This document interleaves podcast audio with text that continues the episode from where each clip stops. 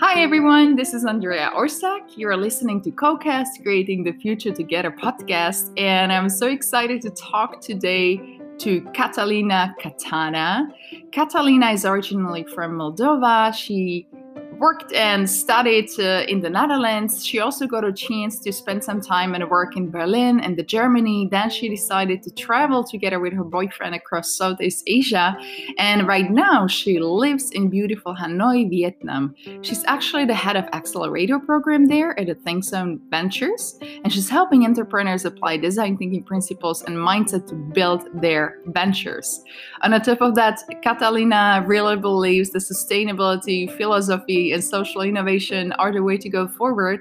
And that's also a reason why quite a long time ago she started the Changemakers podcast, and she's interviewing changemakers around the world, aiming to raise the awareness about changes needed. And the last season is dedicated to SDGs, Sustainable Development Goals. Catalina, super excited to have you here today. Welcome. Thank you so much, Andrea. It's really an honor to be on the other side. I remember interviewing you, what, 2 years ago, and I'm on the other side now of being an interview on your podcast. So I'm really honored to be on the show.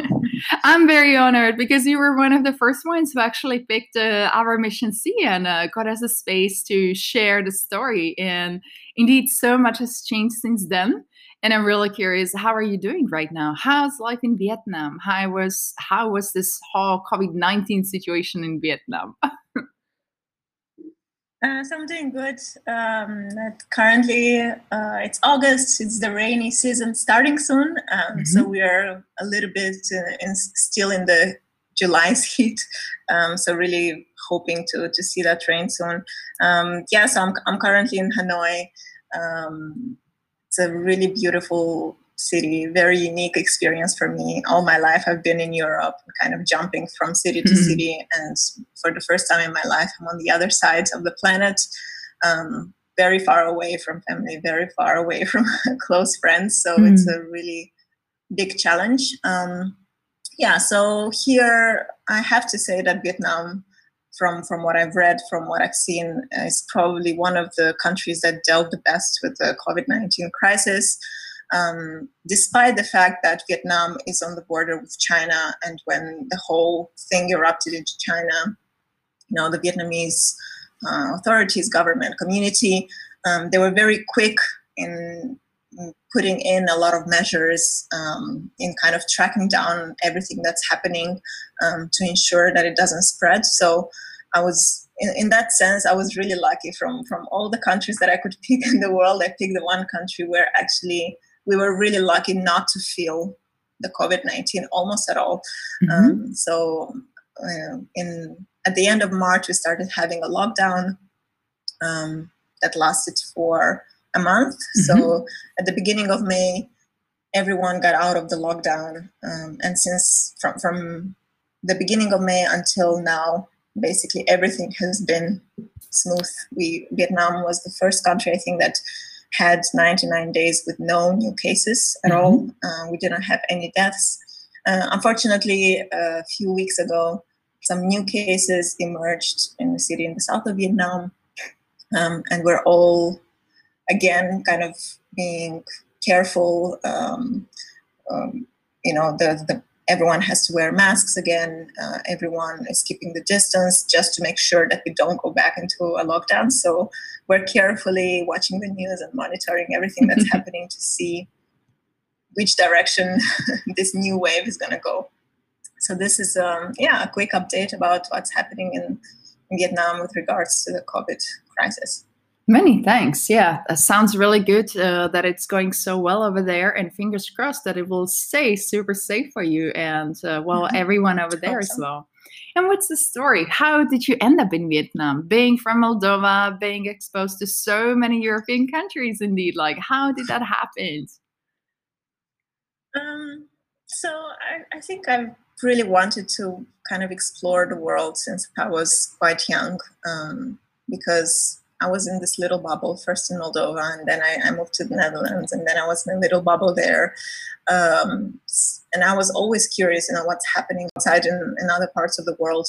And I kept hearing, you know, about the Asian countries developing really fast and doing a lot of things and a lot of innovation happening in Southeast Asia, kind of, you know, this whole emerging economies talk. So I was quite curious also, you know, what does that actually mean? What does an emerging country mean? An emerging economy? What are they doing there that, you know, is kind of catching the attention of the rest of the world? And I mean, I've explored Europe quite a bit. Initially, I thought that Western Europe was more or less all the same. And I think that's the mentality also here in Asia when they say European, you know, Europe is just one big box. But while being in the UK, in the Netherlands, in Germany, even though they're quite close, these countries, I saw a lot of differences in the way people think and their expectations, even in values. So I thought that the further you go away, probably the changes would be even more acute. And then I really wanted, so I was really lucky and privileged really to be able to do this. Not many people, unfortunately, have the opportunity, you know, to just kind of quit everything and take their backpacks and go on the other side of the world. So after 1 year in Germany, in Berlin, I decided to use my savings basically and together with my boyfriend to explore a little bit the other side of the world. So we decided to do a sort of backpacking trip for a few months in Southeast Asia. We actually started in Nepal and we did a Everest trek. So we hiked for 2 weeks in the Himalayas, which was one of the most amazing experiences that I've had in my life. Wow. Just being exposed to that completely different environment compared to where we were coming from. And just also getting down to the basics, you know, when you're in the mountains so high up, there's not so much, you know, hot water, for example. So many things that we take for granted suddenly, you know, we started to realize what is actually essential for our survival. So it was a really eye-opening, a really good experience. Also an amazing experience to just do a little bit of a digital detox. Both my boyfriend and I are spending so much time in an office in front of a computer for 7-8 hours a day. And then you come home and then maybe you watch a movie, so you're again in front of the screen. We're always connected on our social media, on our phones. So this was a really amazing opportunity to kind of slow down and detach a little bit from the whole social media, from all the digital devices that we have around us, and to really reflect on what's essential, to really reflect, you know, and connect with nature, connect with a different culture. So that was a really amazing start for our trip and getting acquainted with Asia. And after that, we just went to Southeast Asia for a little bit. So we went to Thailand, Laos, and then we ended up in Vietnam as our sort of last destination. And then we have some friends in Vietnam that have been living here for a while. So we got the chance to really explore what they do. I mean, when you travel, when you backpack in Southeast Asia, most of the times you would meet other backpackers traveling from Australia or from Europe or from the US. And this time our friends, you know, they were not backpackers. They were living here for a while. They were having jobs. All their lives were around Vietnam. So it was a really interesting opportunity also to get to know what it is to, how it is to live here as a resident and not as a foreigner or a tourist. And then my boyfriend got an opportunity to be a tech lead for a tech company here in Hanoi, so to work with his friend. And then we were contemplating, okay, shall we make this step? Shall we move here at the other end of the world, away from our families, far away from all of the rest of our friends? And then I also had to make a decision. Am I ready to really, you know, commit to a country that is so far away and is so different? And the way I was reflecting on it was from the sustainability point of view. So after my job experience in Germany, I really wanted to get a little bit closer to my fields of passion, which is education, sustainability, social innovation. So I was trying to look, okay, what can I do around that? And then I know that in Europe, a lot of people are quite aware about sustainability, from companies to consumers. You know, people are looking to buy sustainable, and also companies are also looking to change in order to become more sustainable. So there's quite a lot of things happening there around that. And I was just wondering, is there anything happening around that in Asia? And here in Vietnam, because of the global warming, because of the climate change, it's one of the most affected countries. And you can really see that. You can really, you know, you always talk about plastic waste, trash, you talk about pollution. And here, being in Asia, you can actually feel it. You know, when you're in Europe, you know about those things, but you don't really feel them in your daily lives, or not as much. And here we were really exposed 24/7 to the pollution. When we were in Nepal, it was impossible to breathe. It was impossible to walk on the street without having your mask on. Here in Hanoi, you can see the trash everywhere being thrown out. So much plastic. You go to the supermarket, you have your little apple in a plastic bag, another banana in another plastic bag, and all of this in another big plastic bag. So it's insane the amount of plastic that is being produced and used here in Asia.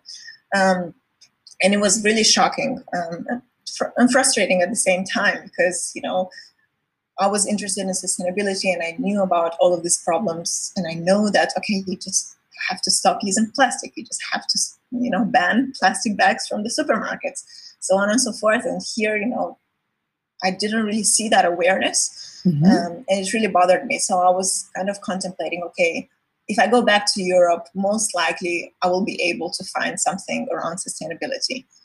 And most likely I will find like-minded people who care about these things with the same passion that I do. But what about Vietnam? So then I decided to kind of challenge myself, and I thought that, okay, if I stay here and I try to do something and I try to contribute in any way possible, maybe I can make a teeny little impact that would maybe be more relevant here than it would be back in Europe. So this was kind of my motivation and my thinking around moving to Asia.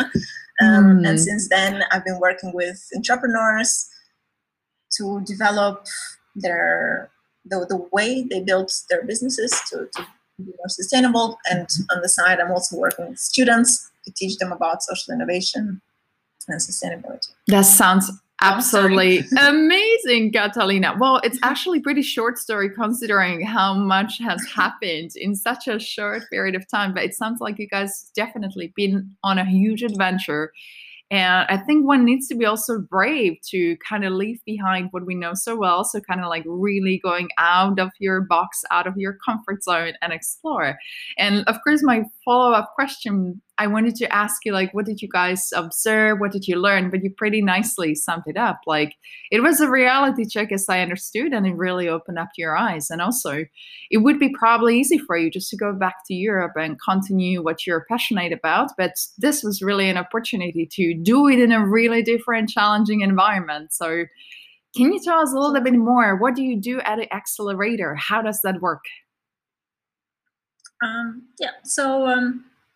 I'm working at a ThinkZone accelerator, which is an accelerator and aiming to also become a venture capital at some point, to invest in tech startups mainly.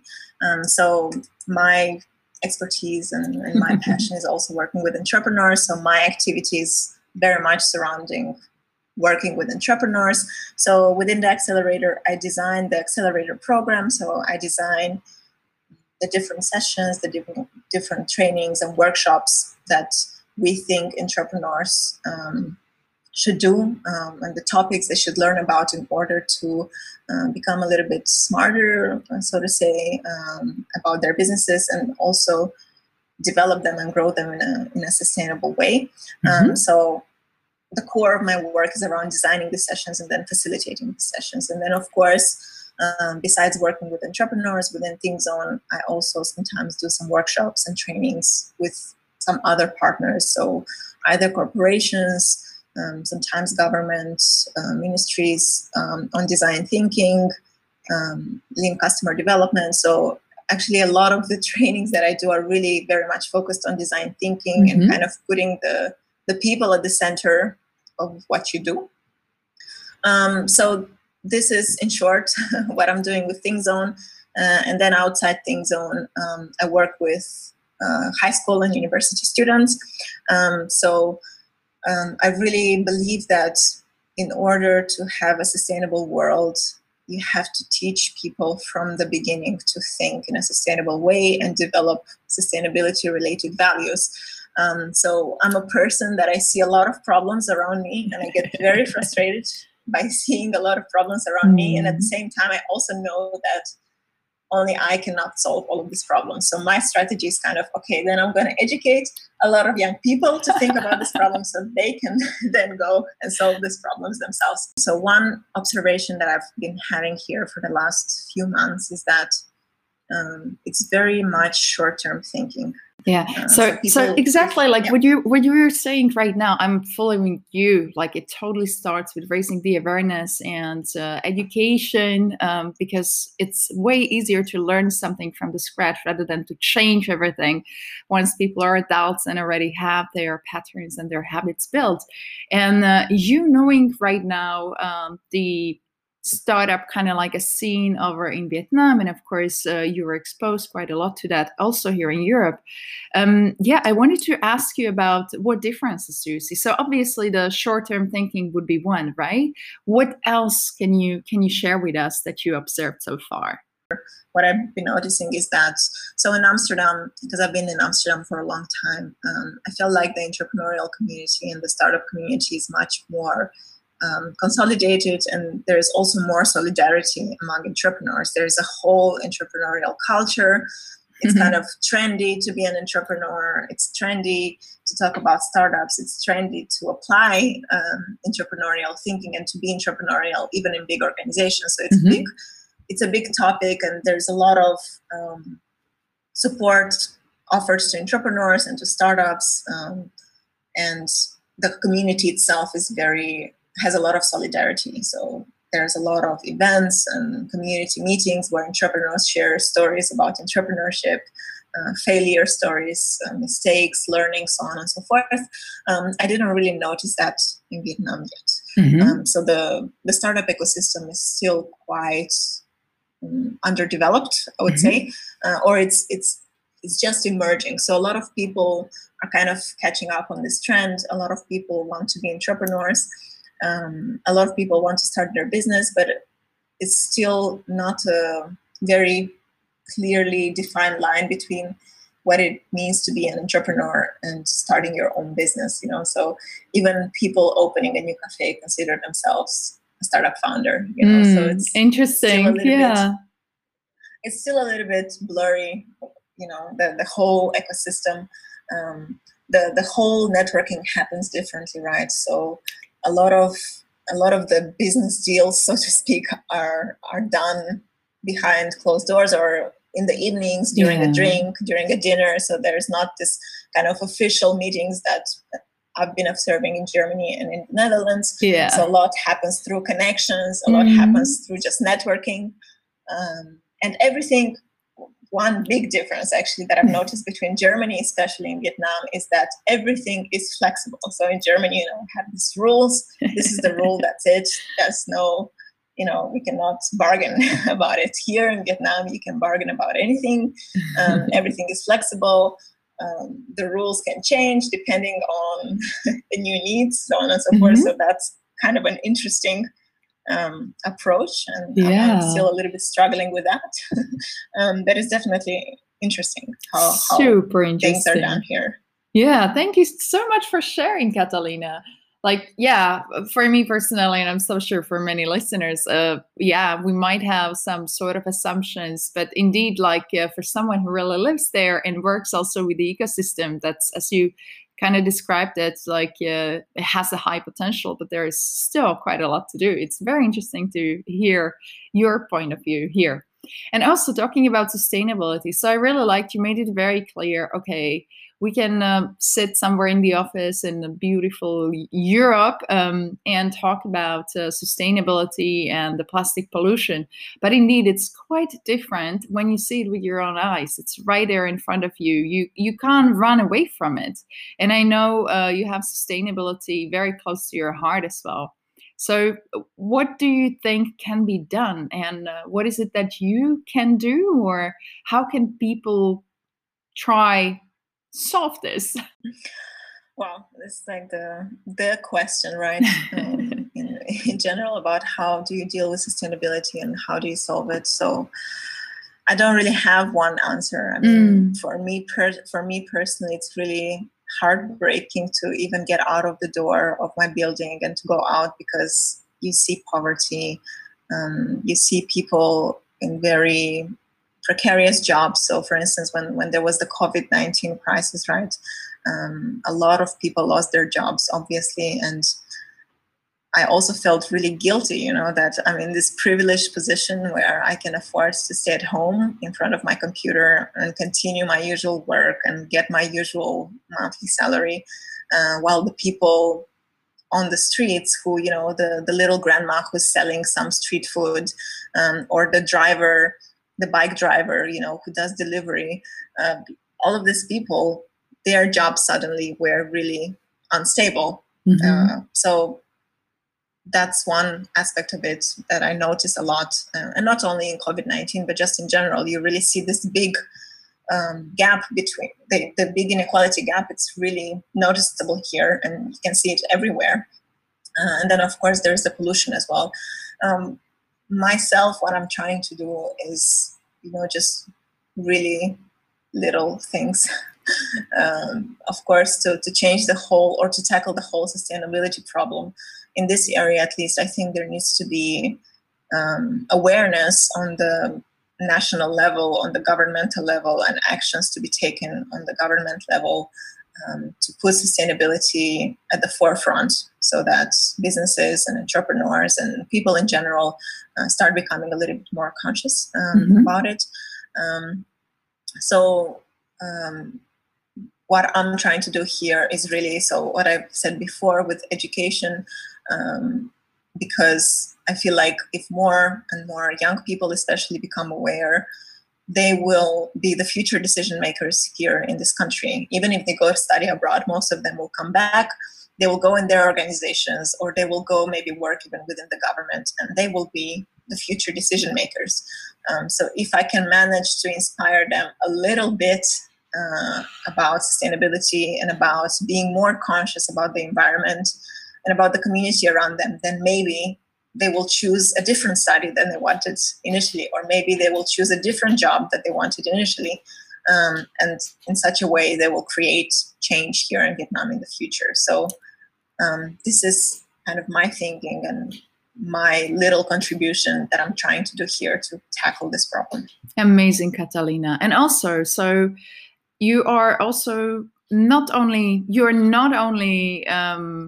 focusing on how to raise awareness in Vietnam, but also through your podcast. And currently your series are really around sustainable development goals. What inspired you to really choose this focus? So I started the podcast 2 years ago. In the first year, I was just exploring and having interviews like you do right now, I guess, with people who inspire you, with people who have really interesting stories to tell. And then it was 2020, or it is 2020 right now. And then the sustainability agenda is set for 2030. Yeah. So it's literally 10 years that we have left in order to try to solve or to tackle all the 17 sustainable development goals. Mm-hmm. So I was curious within the storytelling, within the podcast, to really explore, okay, what is happening around the world with regards to sustainable development goals, and what do people think about them. Can we actually manage to achieve them by 2030? How close are we? Do we have to do more in certain areas? If yes, what can we do in order to accelerate our transition towards sustainability and to achieve the Sustainable Development Goals? So this is why I started this kind of season 2 of the podcast, focus on the Sustainable Development Goals, to really interview people around the world around different Sustainable Development Goals to see what is happening within their country with that and what are they personally doing with their own projects in order to accelerate the sustainability agenda. And what did you learn during those podcasts? How do you see the future? I'm optimistic because there are people who care, and there are people who are trying to do things in their context, in their countries, who are pushing for change. I'm also pessimistic at the same time because everyone that I talk with is, you know, I can feel a little bit of a pessimistic feeling also because there's just so much to be done, and we're not as fast and we're not as efficient and we're still debating instead of actually taking action. Another reason why I'm a little bit pessimistic is the fact that it also feels like the community is a little bit scattered. So it makes me sad that there is still not enough support for sustainability initiatives for people who care about sustainability.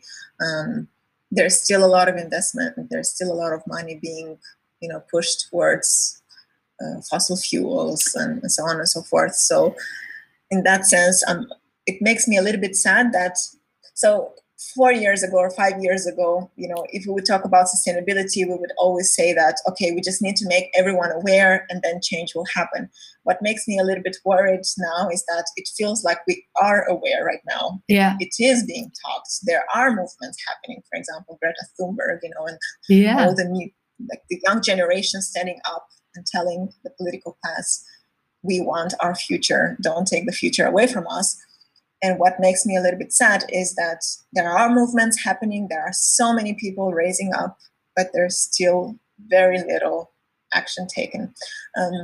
So in that sense, I'm a little bit worried, but I want to stay optimistic because we just have to push a little bit harder. We just have to unite a little bit more, you know, to really push for the sustainability agenda, to really fight inequality and poverty and pollution. So I want to stay optimistic because there are people like Greta Thunberg who, you know, can create movements. So I really hope that in the upcoming years, especially as a result of the COVID-19 as well, there will be more movements happening, more people coming together, standing up for themselves, and standing up for our future. I really, really love that you're staying so real here, Catalina. I can feel from how you're sharing those insights. It's like a battle between I want to be optimistic at the same time. I'm just not sure. You see a lot is happening. Is it enough? Do we have enough time? Is it happening fast enough? So thank you so much for reflecting on that all. And as the cliche goes, I really feel that we're in this together. And just to make it more specific, you and me are completely on the same page. And I know many of our listeners as well. What would be your kind of like a closing thought? Yes, thank you so much. So it's a little bit hard to choose one key message to share with the world. But I think one thing I would like to share and encourage people to reflect on is the fact that when COVID-19 happened, for me at least, this was a wake-up call and a slap in my face that, you know, this is how far we've pushed our economic system and our society and our environment, that currently we have this global pandemic that doesn't really, you know, discriminate in the sense of it hits everyone. But at the same time, the second slap in my face was the fact that it actually does discriminate. You know, I felt really privileged to be able to work in my office, to have a stable job, to work from home, to have a stable job, to have a stable income that more or less had barely been affected by this pandemic. And at the same time, I could see, you know, outside in my environment, I could see within the news that millions of people were suffering and are continuing to suffer because we didn't have the safety net. We didn't have a system in place that would prevent such a thing from happening. So my conclusion, or you know, what I would encourage people to reflect on is, you know, stop talking about let's get back to normal, because we shouldn't get back to normal. The normal that was normal was actually not normal. Yeah. So we should not get back to that. The fact that we're having this huge crisis should not encourage us to, you know, start investing in the same things, to keep thinking about growth, to keep thinking about, you know, more production, more consumerism. I feel like it is a terrible crisis, but at the same time, it's an eye-opening moment where we have the chance everywhere in the world to push the restart button and to rethink our economic systems and what we value actually in our society from scratch. Is the moment where we put, you know, values such as solidarity, and equality and community and sustainability at the front and center instead of growth and production and profit and things like that. So it's really the time where we can rethink all of these things and we can regrow or like reset our economy and reset our society with those core values at center. Super. Thank you so much, Catalina. Wishing you all the best, all the way to Vietnam, also towards the year, new beginnings, new opportunities and new possibilities. And thank you so much for keeping it real. All the best and talk to you soon. Bye-bye. Thank you. So bye. Thank you.